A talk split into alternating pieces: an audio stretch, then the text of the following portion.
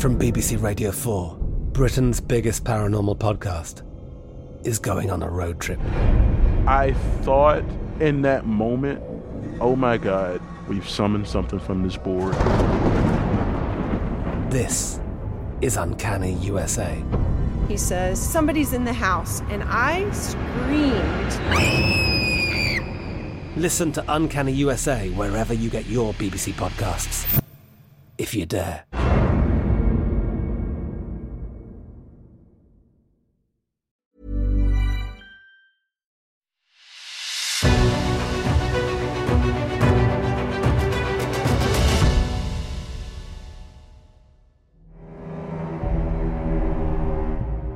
Sing, muses. Sing to me a story of Olympus and the deathless gods who govern earth, sea, and sky. But there is no response to Orpheus's invocation. This is the underworld. The muses singing, they're dancing, they're playing of the lyre and the flute. None of it can pierce the deathly veil. So, Orpheus must sing alone, and he must not stop. So Hades, Lord of the Dead, has warned him.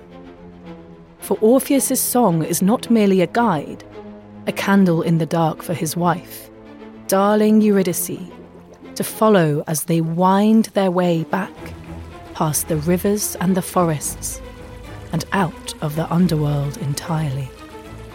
No, his song is the only thing that gives Eurydice form, clarity. Its familiar tune is the only thing to separate her from the fog, from the formless dead. Revenants, little more than whispers and curling vapour. And if Orpheus stops even for a moment, she will fade again and forever. He dares not even look back at her for fear of distraction. But without the muse's inspiration, what will Orpheus sing of? Sing of your journey to my kingdom, instructs Hades. Sing a dirge a keen, a coronach. Sing a paean to the underworld itself.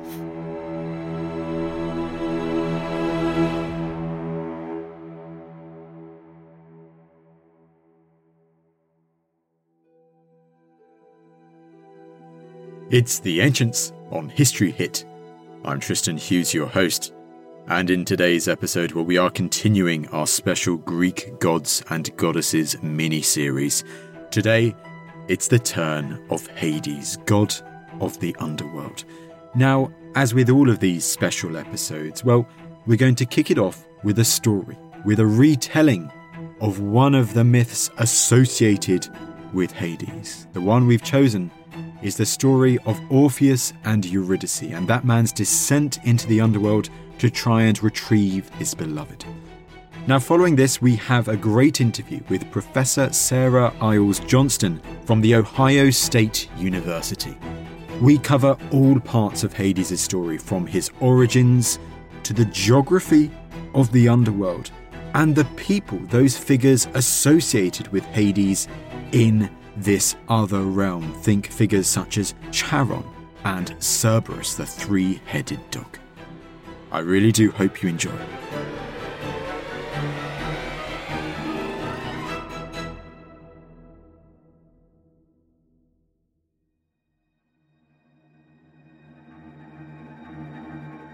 Where else could Orpheus's paean to the underworld begin but with a death?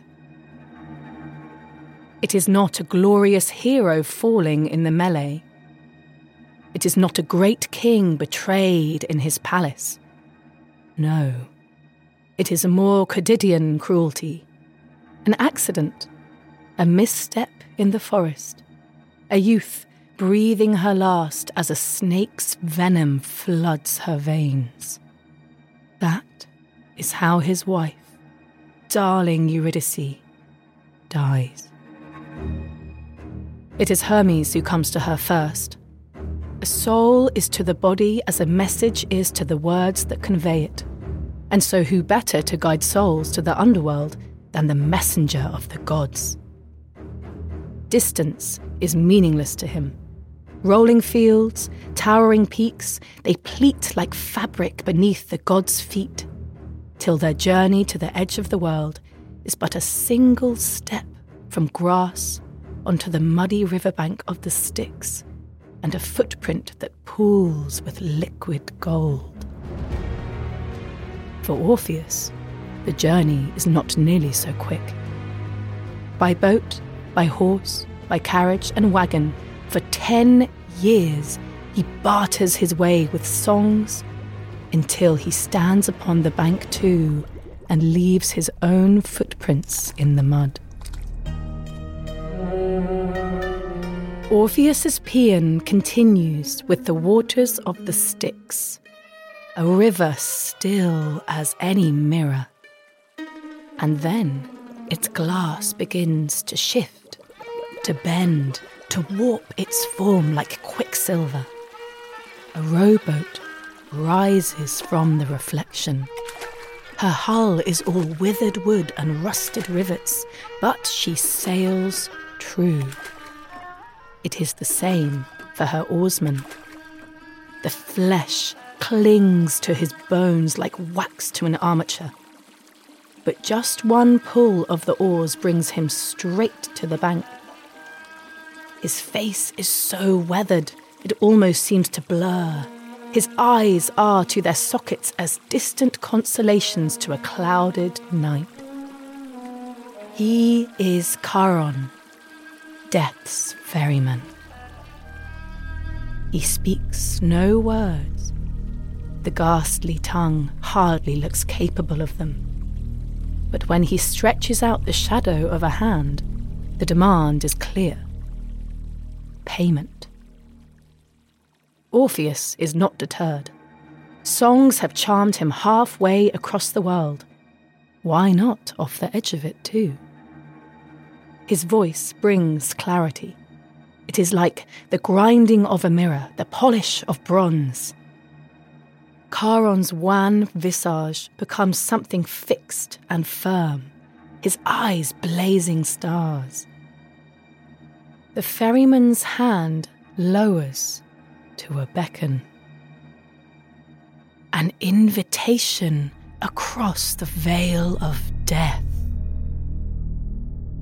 Orpheus's paean continues, and for a moment he fancies he hears an echo from the fog behind.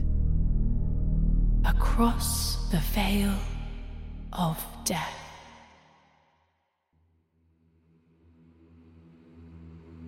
Charon is not the underworld's only gatekeeper. As Orpheus rose deeper, all manner of creatures sense the intrusion of something living, something corporeal. In the dark, they come to harry him with wing and tooth and talon.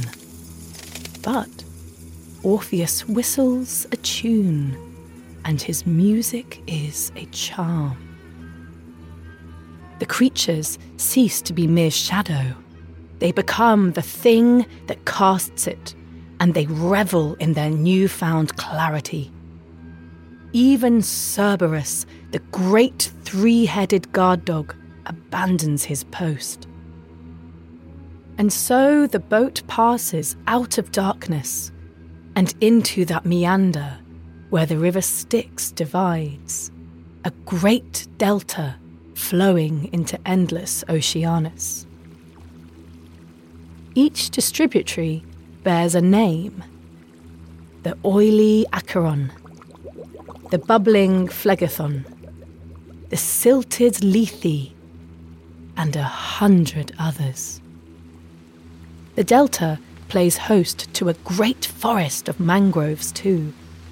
It is amidst their dripping branches that the dead make their homes, their villages, their towns and cities. But it is a fleeting habitation. This necropolis in the canopies is only for the newly dead. A soul is to the body as a message is to the words that convey it. Without those words, the message loses meaning. The inhabitants begin to fade. First, their identities, then, their sanity, and finally, their form altogether. They sink into the endless, sweltering fog that lingers about the forest floor and settles over the rivers.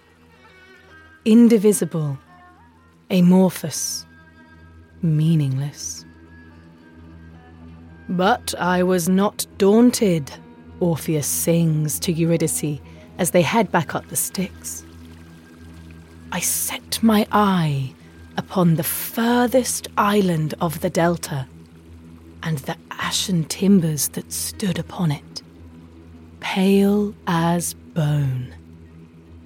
The Hall of Hades. And this time, he is sure. A voice in the fog behind him repeats it. The Hall of Hades.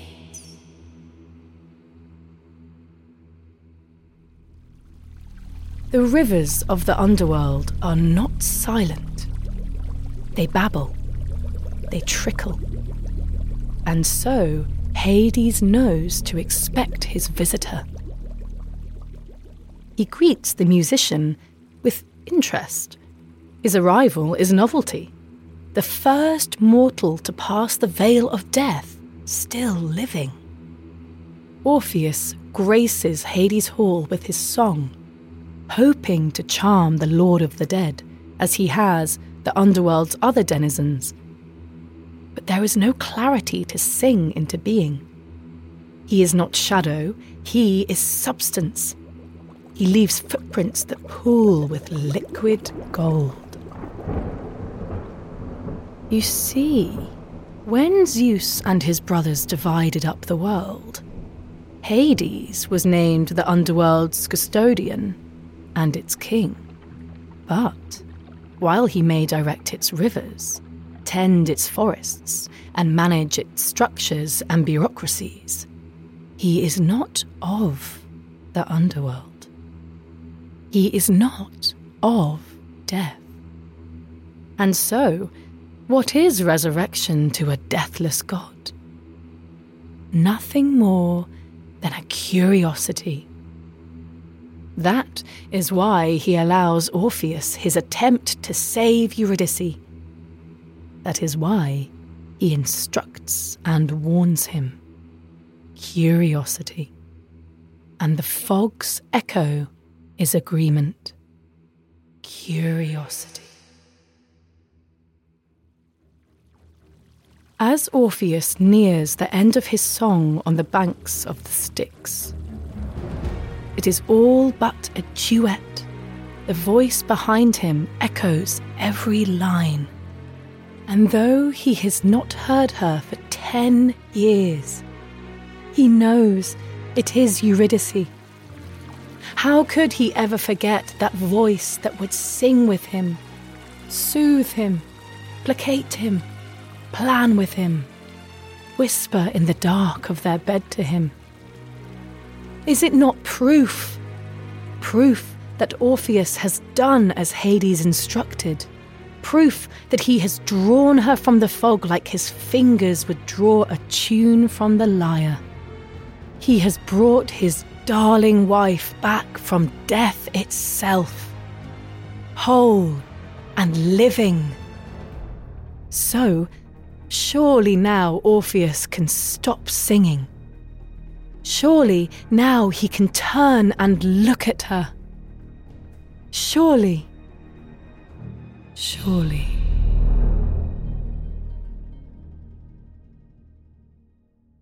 Sarah, it is wonderful to have you on the podcast today. It's wonderful to be here. I love talking about Hades. Well, you've mentioned the name. To kick it all off, who is Hades?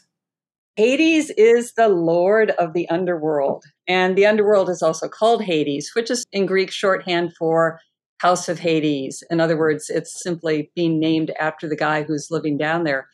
But as I started to say, he is the Lord of the underworld, which means he is the ruler over all the dead, which means that sooner or later he's the ruler over all of us. And how does he become Lord of the Dead? Do we know much about his origin story, or are there different origin stories almost? We know quite a bit about it. And in fact, some of the crucial information comes from one of our very oldest sources for Greek myth, which is the Iliad. In the 15th book of the Iliad, we learn that after Zeus and his siblings, and Hades is one of his siblings, have overturned the Titans and are beginning to run the universe on their own, Zeus realizes that if he doesn't figure out a way that they can rule that is not violent, as was the rule of his father and his grandfather, then things are just going to continue to go very badly. So Zeus, since he had led the Olympians in the rebellion against the Titans, Zeus kind of takes charge and he says, okay, we're going to distribute equally all the honors and nice things in the universe. But Zeus realizes that, of course, the biggest prize of all is to have the heavens under your control which automatically comes with the kingship. And Zeus also realizes he has two brothers, Poseidon and Hades. He's not so worried about his sisters, but he thinks, huh, if I don't settle this with Hades and Poseidon in a way that seems fair to them, I've got trouble from the start. So they draw lots, which is basically like drawing straws. Zeus gets the heavens, Poseidon gets the waters, and Hades gets the underworld. So you can say it's sheer chance that Hades is the ruler of the underworld, but the Greeks wouldn't really have said that. They didn't have the same concept of chance or random chance that we do. They would have said something like it was fated that Hades become ruler of the underworld. When we say the underworld, I mean, there's no such thing as a silly question. I mean, what do we actually mean by the underworld? That's literally a translation of the Greek word, and it is what the word says that they believed that there was this place underneath the earth. And of course, they did not have a view of the earth as being a globe like we do. They thought there was land stretching out more or less flat in all directions, and that underneath that, there was this other place, which was the underworld. And that's where Hades was ruling. He had a palace down there, and all of the hordes of the dead, which of course got larger and larger as time went on, were milling around. And there were lots of other details which authors and artists just love to think about. We have a lot of vase paintings from antiquity where artists are showing everything in the underworld, and authors talked about parts of it now and again. One of the basic elements, actually, from a very early time in these pictures and in these descriptions is the fact that Hades has a queen, and her name is Persephone. So, were there these entrances to the underworld from the world above. Almost if they go down further enough that they will enter the underworld even if they weren't dead. Yes, there were places, particularly in caves, that were thought to be entrances to the underworld. And various heroes found where those entrances are and managed to get to the underworld. And it was also thought that certain rivers went into the underworld. And some of those rivers we now realize are what we know as underground rivers, rivers that run for a while overground and then underground and then above ground again. And so the Greeks more or less knew that the rivers were doing that, but they thought that while they were underground, they were running through Hades. And there weren't only rivers in Hades, there were all kinds of other features that we see in the upper world. There were meadows of a certain flower called asphodel. There were cypresses. There were various other kinds of trees. There were large rocks that were understood as landmarks. There were springs of water. And in fact, there was one religious group in antiquity, those who thought that the god Dionysus could give them a better afterlife, who, as part of their process of aligning themselves with Dionysus so that they'd have a better afterlife, would be given these little road maps of the underworld. And they would have these road maps or abbreviated versions of them engraved on little gold tablets that would be buried with them so that when they woke up in the underworld, if they forgot what they had been told, they could read the tablet and remember. And the tablets say things like, when you first get to Hades, on the right, you're going to see a spring of water and you're going to be thirsty, but don't drink from that spring, etc. So if they followed these little roadmaps, they'd get to the nicer part of the underworld. I'll definitely delve more into that, almost the geography of the underworld, what the Greeks believed as we go on. But I mean, let's go back to what you did mention there before I went on that small tangent, which was that you said that Hades does have a wife called Persephone.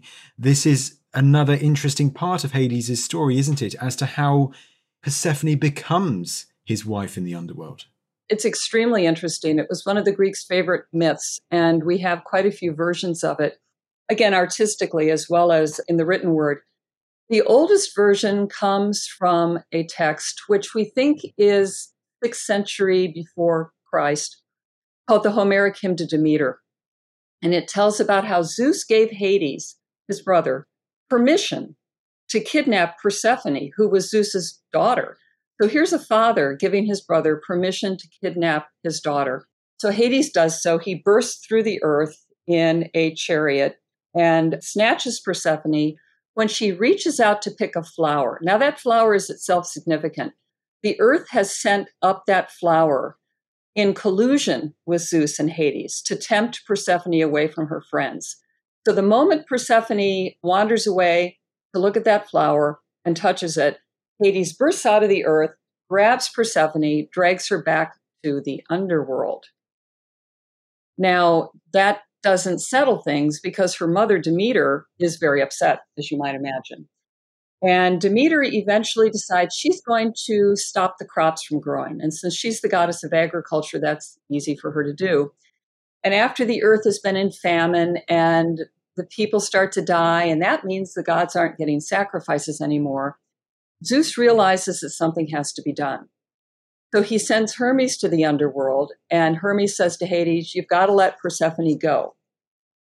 Well, this is where the story gets really interesting, according to the Homeric hymn to Demeter, because Hades says to Persephone, Okay, if you want to leave, go make your mother happy. Let's put an end to this mess. But he says, You've got to realize something, Persephone. You're married to one of the most important people in the universe. I've got a really impressive lineage and I rule over this mass number of souls. If you stay here, you're going to have a lot of power. And the next line of the Homeric hymn to Demeter is very interesting because it says, Persephone leapt up with joy at what she heard. And it's not clear whether she's filled with joy because she's heard Hermes say, You get to go home, or because she has realized, aha, as queen of the underworld, I've got a good deal. So, in the very next scene, when Hades gives her this pomegranate seed that is going to bind her to the underworld, the author of the Homeric hymn to Demeter has been very clever in the way he wrote that line. It's not clear whether Persephone takes the pomegranate seed without knowing what it is, or in fact takes it quite willingly, knowing that it will give her the right to return to the underworld. I know that with so many myths in Greek mythology that there are various versions, but is that the main story as to how Persephone ends up as the wife of Hades? This one sort of looms over all the others because it's one of the oldest and because it is a very beautifully written poem. And so, certainly, I would think every single ancient author, both the Greeks and the Romans, knew that poem.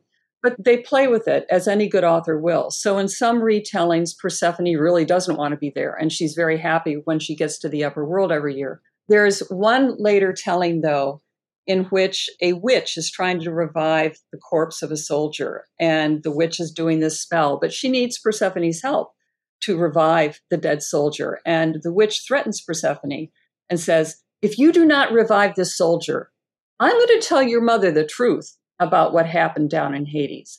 And the text does not come right out and say, Yeah, you ate the pomegranate seed willingly. But that's what most of us infer the witch is threatening Persephone with. So there's both potential interpretations that go on in ancient Greek and Latin literature, interpretations of the Homeric hymn to Demeter. I'd like to ask one more question about Hades before exploring one of the myths that's closely associated with him in detail. That's the Orpheus and Eurydice myth.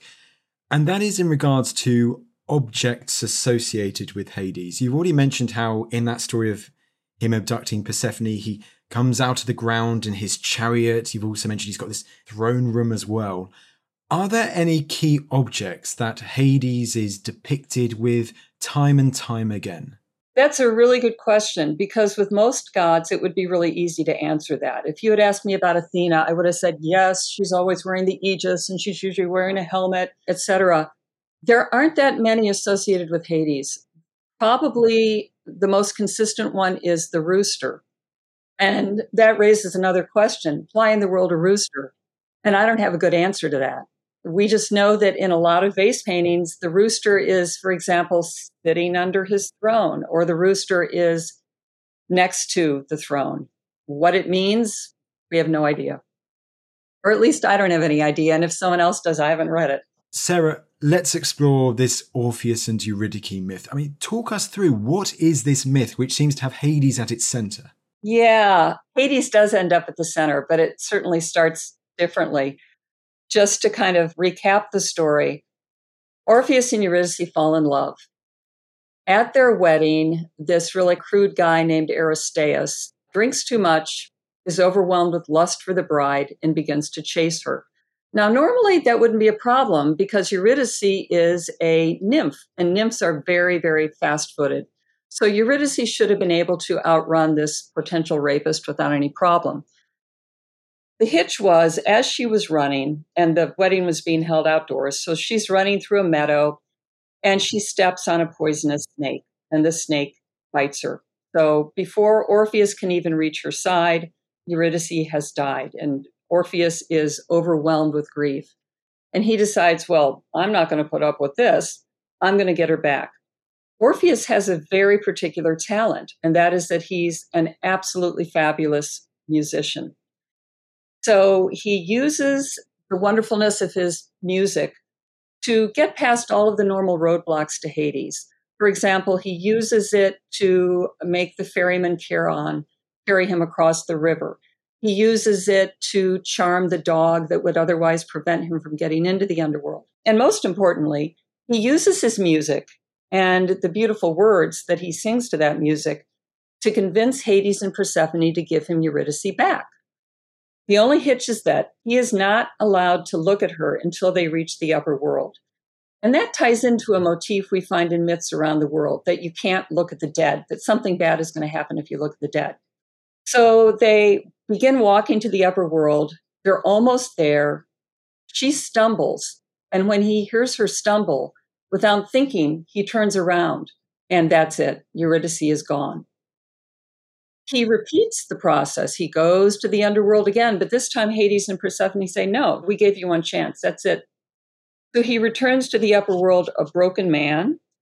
According to one version of the myth, he swears off women and invents homosexuality. He begins sleeping with men. And in that version of the myth, this is what gets him into trouble because he's a very good looking man. And the women say, Well, why is he ignoring us? What's wrong with us?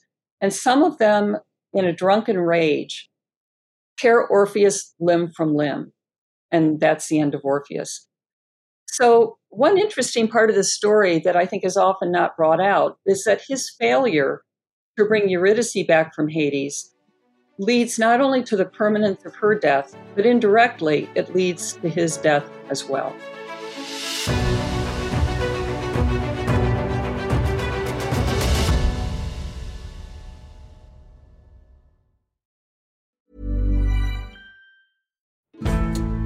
Join us this month on Gone Medieval from History Hit. I'm Matt Lewis. And I'm Eleanor Janega. This April, dive into our special mini-series. With the help of leading experts, we're tracing the foundations of England by exploring the country's most powerful Anglo Saxon kingdoms. We'll be looking at Northumbria, Mercia, and Wessex, as well as the rulers and their councils who helped shape a nation. Make sure to get every episode by listening and following Gone Medieval from History Hit, wherever you get your podcasts.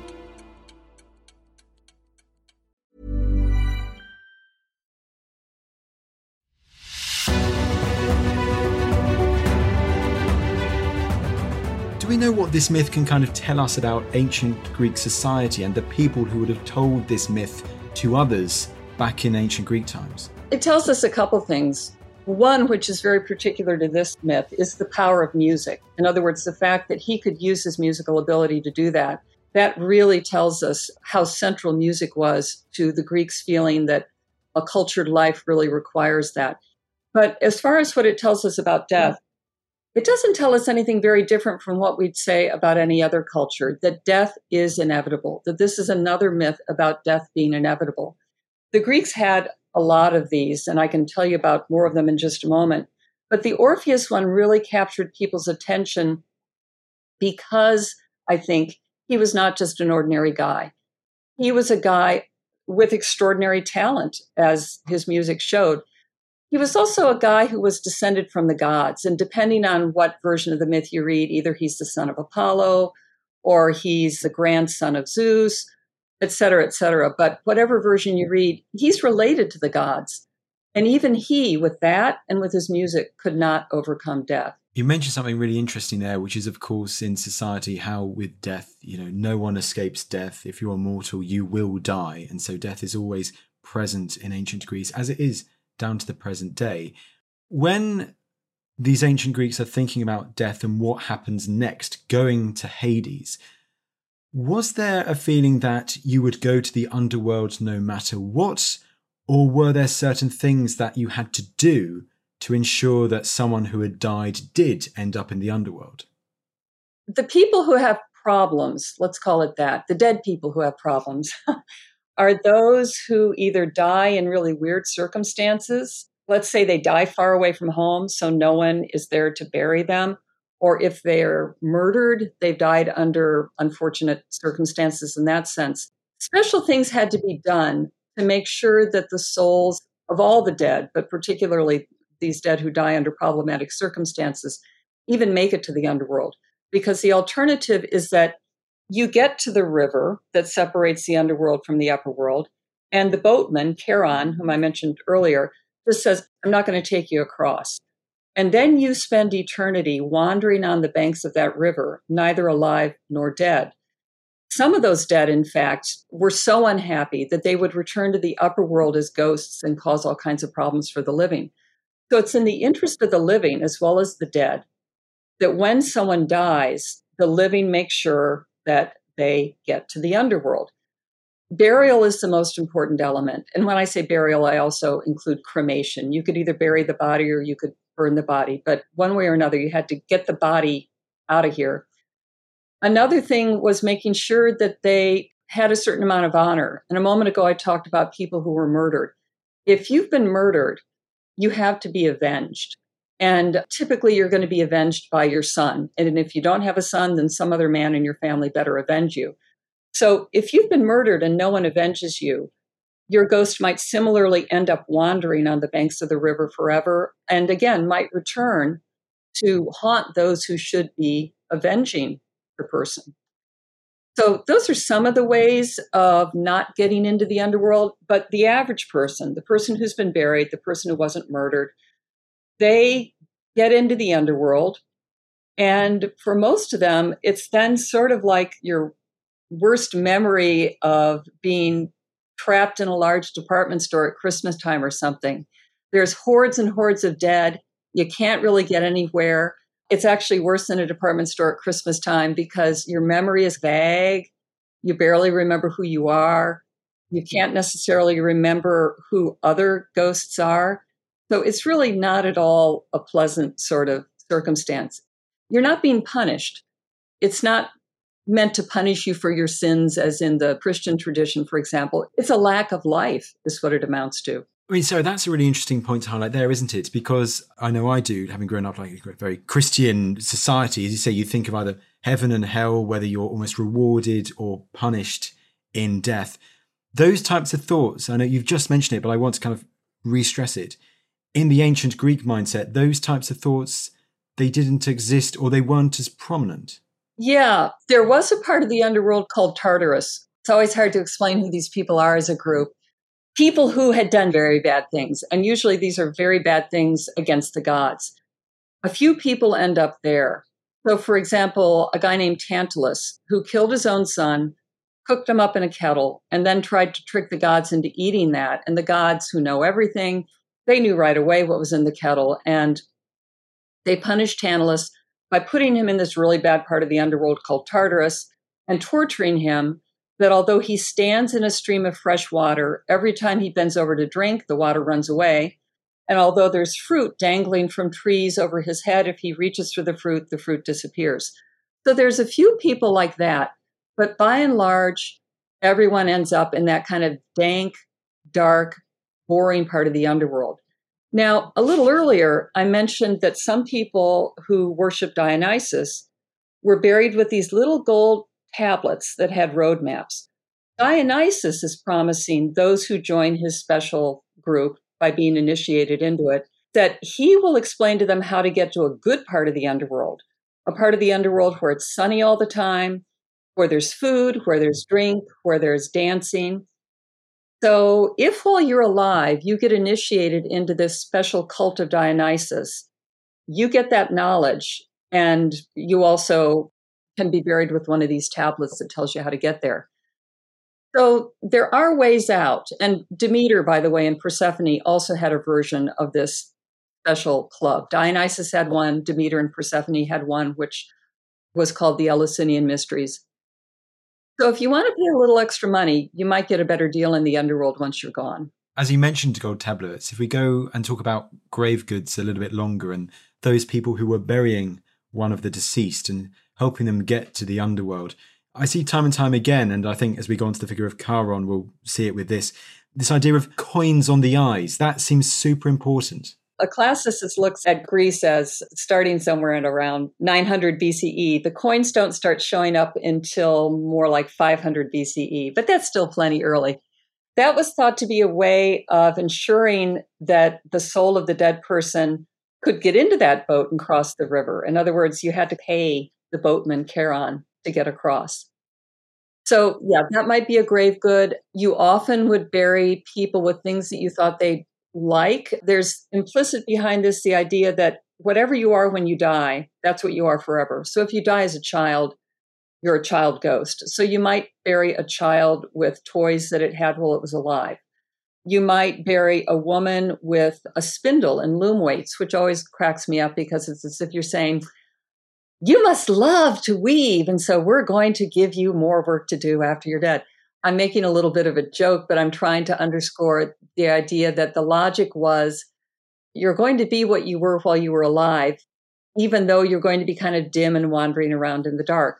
So those were grave goods. There are interesting stories about what happens if you don't give a person adequate grave goods. One of them is about the tyrant Periander. This is a real person, tyrant of Corinth. And his wife Melissa died. And since he was a tyrant, they were very, very wealthy, and she had lots of stuff. Well, later he needs the help of her ghost. He has lost something. He's put something somewhere and he can't remember where. And so he thinks, I know, Melissa will remember where that is.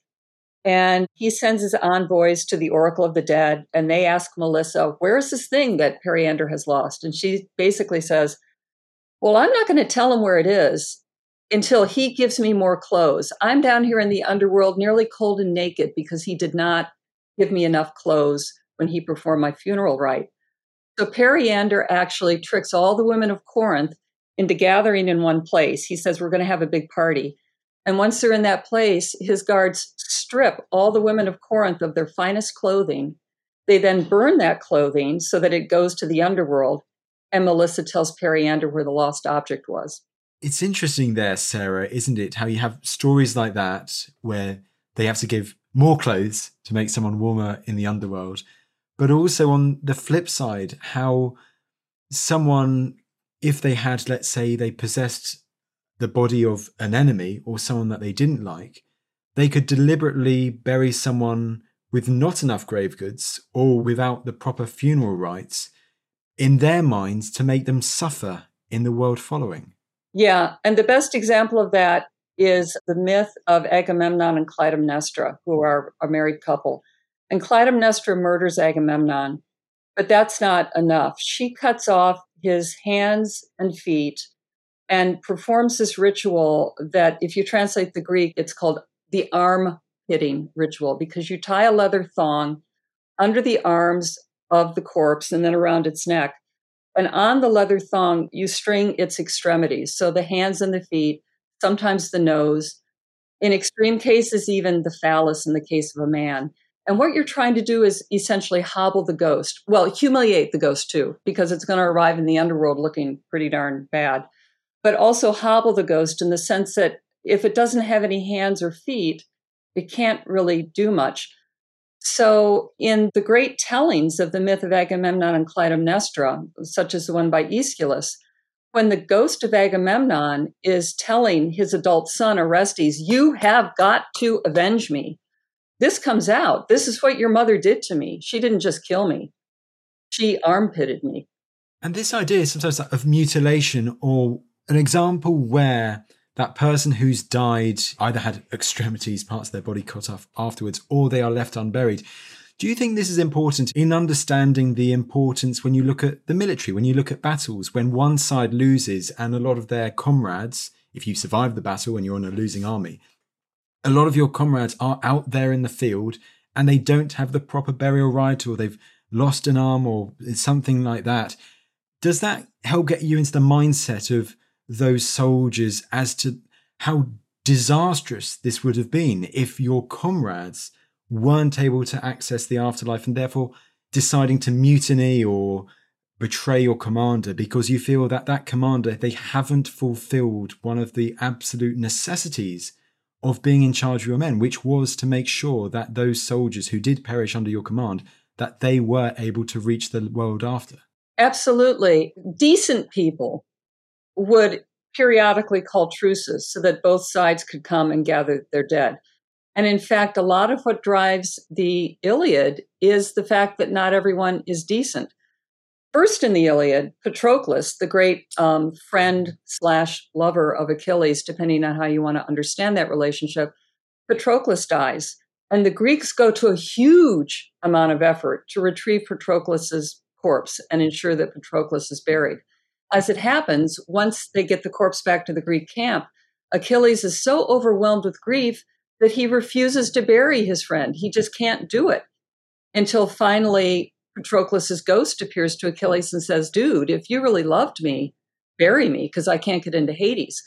And then the very last part of the Iliad, Achilles has killed Hector, who killed Patroclus. And Achilles is refusing to give Hector's corpse back to his family, the Trojans, because Achilles hates Hector so much. And the gods finally have to intervene and, first of all, send Hermes to escort Hector's father Priam to the tent of Achilles and also tell Achilles, You will be giving back this corpse. Now, you can tell Hector's father that you want a lot of good stuff in return for giving back the corpse, but you will be giving back this corpse. Let's go back down into the underworld now, and I'd like to focus on a bit of these other figures alongside Hades and Persephone that we've mentioned in passing already. If we start with Charon the ferryman, do we actually know much about who this figure was? No, almost nothing. He's basically one of these characters who exists to perform a particular function, and that's it. So I'm afraid I'm at a dead end there. I can't tell you any fascinating backstory for how Charon gets his job or who Charon is. Similarly, Cerberus, the three headed dog that guards the gates of Hades, really cool. And he has a little bit of a genealogy in Hesiod's Theogony. We know that Cerberus is descended from these two sort of archetypical, I don't want to call them monsters exactly, but very strange gods at the beginning of the cosmos, whose offspring and really all the way down to their great grandchildren tend to be things such as Cerberus, part animal, part human type gods, or animals with more than one head. So Cerberus belongs to a family that he resembles, put it that way. Well, so we've got the river Styx. It seems an important part in the whole geography of the underworld. You've mentioned that there is Tartarus, there's the throne room, there's the Hall of Hades, and some people have this map, if they are good with Dionysus, to find a nicer part of the underworld. Do we know much else from the mythology or ancient Greek mindset as to were there other areas of the underworld? Did people have a, an idea from ancient Greek literature how other parts of this realm looks like, the geography almost? Not really. That part that I told you about where those who had joined Dionysus' cult end up, or those who had joined the cult of Demeter and Persephone, this nice part that's a sunny meadow where people feasted. That has different names. You can hear the hesitation in my voice because I'm not sure that's the best way to say it. What I really mean is there were also rumored to be these places in the underworld called the Elysian Fields, which similarly were very happy. And in some strands of ancient Greek tradition, the Elysian Fields was where the great heroes went. So, for example, that's where perhaps Achilles ended up, or that's where the hero Cadmus perhaps ended up. In other strands of Greek literature, Achilles and Cadmus instead go to a place called the White Island. And then there's overlap between the White Island, the Elysian Fields, and those meadows of Dionysus where I told you that humans who joined his cult could go. This sort of vague sense that there are good parts of the afterlife, but no one ever sits down to bring it all into order. You mentioned Elysian Fields there. Is this the basis for that famous part of you know the movie Gladiator? You see him walking through the Elysian fields. Does it have its origins, therefore, in Greek mythology? I think so. Gladiator is a wonderful movie. I love that movie. But I got to say, as a scholar of ancient religion, there was a lot of creativity there as well. But yes, I think that's what they mean us to be thinking. So if we go back to the story of Orpheus and Eurydice that we focused on earlier, I mean, is Orpheus the only figure from Greek mythology that we hear of descending into the underworld, or are there other figures too? There are other figures, and I'll tell you about them in a moment, but I'll start by saying this is a very interesting point because if you look at other cultures around the world, most of them have a story about a person going to the underworld, but they don't have more than one. What is remarkable about Greek myth is that three heroes other than Orpheus go to the underworld. We've got Odysseus, we've got Heracles, we've got Theseus and his best friend Pirithous. I'm counting them as one. And then we've got Orpheus. So that's four trips. And you could actually even add the Roman hero Aeneas, even though he's officially, I guess, a Roman hero, he is certainly part of Greek mythology as well he makes a trip to the underworld. So the Greeks seem to have this fascination with the potential permeability of Hades or the potential for the great heroes, at least, to be able to make that trip and return from it. Well, let's explore these different stories. Let's start with Odysseus. Why does Odysseus go to the underworld? He goes because the goddess Circe, with whom he's been staying, tells him that if he wants to get home, he has to get information from the great prophet Tiresias. And inconveniently enough, Tiresias is dead. So to get that information, Odysseus is going to have to go to the underworld. So he's going sort of as a reconnaissance mission to get particular information while he's down there. And so he's successful in returning as well. And Heracles, he's similarly successful, but this is for one of his labors. Yes, Heracles is sent down, in fact, to get that three headed dog Cerberus. This is last of his labors. And since King Eurystheus would really love to get rid of Heracles, and he keeps giving him more and more difficult labors in hopes that Heracles will not return, this is the final chance. And Eurystheus thinks surely Heracles cannot get to the underworld and come back successfully. But indeed, he does. And he does it basically through sheer might, but also because he's the son of Zeus, and Hades more or less has been cued in by Zeus that you will allow my son to succeed in doing this. So Heracles gets the dog, returns to the upper world, shows the dog to Eurystheus, who is absolutely terrified and jumps into a nearby empty wine jar. Wine jars were very large. So Eurystheus is terrified and dives into this nearby wine jar. This is a scene that ancient vase painters love to illustrate, both Heracles carrying Cerberus, but also Eurystheus peeking out of the wine jar in utter terror. So, yes, Heracles succeeds as well. If it's portrayed on wine jars, on pottery, this scene, I mean, do we know much either from the telling of the myth or from these various scenes that are depicted? How Hades reacts to this great hero coming down to the underworld, taking his dog back up to the land of the living, and then him bringing him back a bit later. We don't really know much about that. We have a poem by the ancient poet Bacchylides, but we don't have it completely. We've got it in fragments. And the part we've got tells about Heracles on his way down.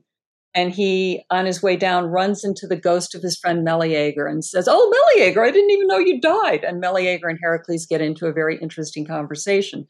But we never get to the part in what's left to us of Heracles and Hades themselves talking. So you've got Odysseus who goes down to the underworld and he comes back and he's successful. Heracles goes down and he's able to return. Orpheus and Theseus do too. I guess to wrap it all up, I mean, what makes them so different from Eurydice, who is the one who is unable to escape the underworld. It's interesting how Heracles, Odysseus, Theseus, they're all successful, but Eurydice is not. Well, Theseus is not successful, actually. He and his friend Pirithous go down there because Pirithous has gotten the absolutely stupid idea that he's going to marry Persephone, that he's going to kidnap Persephone and marry her himself. And Theseus goes down because they are best friends. So while they're there, Pirithous says, Well, I'm here because I want your wife. And Hades says, Oh, well, let me think about that. In the meantime, have a seat while I think about this. So Theseus and Pirithous sit down in these enchanted chairs from which you cannot again rise. You're stuck to the chair and they can't leave. And it's when Heracles goes down to get Cerberus that Heracles sees them, recognizes Theseus, whom he knew in the upper world, and tries to rescue them. And Heracles does this, being a very strong man, by pulling very hard. And he manages to finally get Theseus off the chair. But Pirithous, Heracles cannot rescue. So Pirithous is stuck in the underworld forever. And the only reason that Theseus can return is that a greater hero rescued him. So that's a little bit more like the Eurydice story insofar as Theseus returns, but he's lost one of the people he loves best in the world. Right. Okay. So Eurydice is not exactly unique then if you also throw into the field the character of Pirithous. Yes. And do you know the story of Protesilaus? No, go ahead. Take it away, Sarah. So Protesilaus was a Greek who went off to the Trojan War. And there was a prophecy that whoever first leapt from a Greek ship onto the Trojan sand would also be the first to die but no one knows this except Achilles. Achilles knows it because his mother is a goddess and she has told him. So Achilles is very careful not to be the first to leap out onto the sand, although he's very eager to. So poor Protesilaus is the first, and sure enough, Protesilaus dies very quickly. Well, back home is Protesilaus' wife, and they've only been married one day before he goes off to Troy. Her name is Laodamia. When word gets back to Laodamia that her husband has died, she goes into this horrible grief. She can hardly eat, she can't sleep. No one knows what to do. And her father, who's the king, is at his wits' end. And then one of the palace craftsmen approaches her privately and says, I think I can help you. And the craftsman makes a life size statue of Protesilaus out of wax, beeswax. And every night the statue sleeps next to Laodamia. And our ancient sources don't tell us whether she does interesting things with the statue or it simply sleeps next to her. But this cheers her up. And then her father finds out what is happening and burns the statue. So she goes into grief again. Well, the gods have been watching all this and their hearts are touched. And they say, gosh, dedication like that should be rewarded. So they decide that they're going to allow Protesilaus to come back from the dead for just one day, to spend one more day with his wife. And they put some effort into making sure that he's going to look good when he gets up above, that he won't look the way he looked when he died on the battlefield. So Protesilaus and Laodamia have this wonderful day together. And she knows from the start that it's going to be just one day. Nonetheless, when the 24 hours is up and he disappears, she again sinks into this grief so deep that she cannot recover and she kills herself.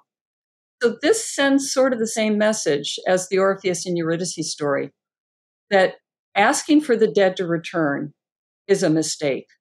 It's never really going to work, and you may yourself end up in a worse place than you were before they returned. I guess that kind of leads into the last question, which is what we were kind of focusing on near the start that to believe that there were almost these entrances to the underworld in the world above if they believed it was underneath them do we think that there was always warnings from people who were living back in ancient greek times that don't go searching for the underworld because you have all of these myths of people who did that and they lost friends or some of them never came back. This is something that you just don't want to do. You don't want to go exploring those deep caves because you may well find the entrance to the underworld and you may never come back. Yeah, certainly that is one of the big purposes of these myths. And maybe one important thing I can add is we do that too. Stephen King's Pet Sematary is a great example of a story about why you shouldn't be meddling around trying to bring back the dead and about what happens to a man who succeeds in doing it. And throughout that novel, there's a character who keeps saying, sometimes dead is better. Sometimes dead is better. But this being a novel, the guy doesn't listen. And Pet Sematary is not the only modern iteration of that. People love to hear stories about the possibility of the return of the dead, but those stories are also always sending that message that you shouldn't try. Mm, shouldn't try indeed. Well, Sarah, this has been absolutely fantastic. Last but certainly not least, you have written a book about Greek myths, which includes several myths which include the figure of Hades, and it is called? It's called Gods and Mortals Ancient Greek Myths for Modern Readers. And it came out earlier this year from Princeton University Press. Fantastic. Well, Sarah, it just goes to me to say thank you so much for taking the time to come on the podcast today. Thank you, Tristan. I really enjoyed it. Well, there you go. The latest episode of our special Greek Gods and Goddesses mini series. This series has now been going on for over a year, and we've still got several deities to do. Don't you worry, they're coming, with the next one being Hades' wife, Persephone. If you have enjoyed this episode and you want to help us out at the Ancients, well, you know what you can do. You can leave us a lovely rating on Apple Podcasts, on Spotify, wherever you get your podcast from. It really helps us as we continue to grow the ancients and to share these amazing stories with as many people as possible. But that's enough from me, and I will see you in the next episode.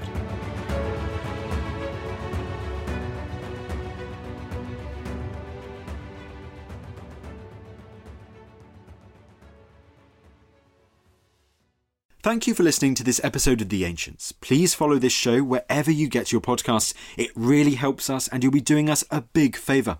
Don't forget, you can also listen to all of these podcasts ad free and watch hundreds of documentaries when you subscribe at historyhit.com slash subscribe. As a special gift, you can also get your first three months for just £1 a month when you use code ANCIENTS at checkout.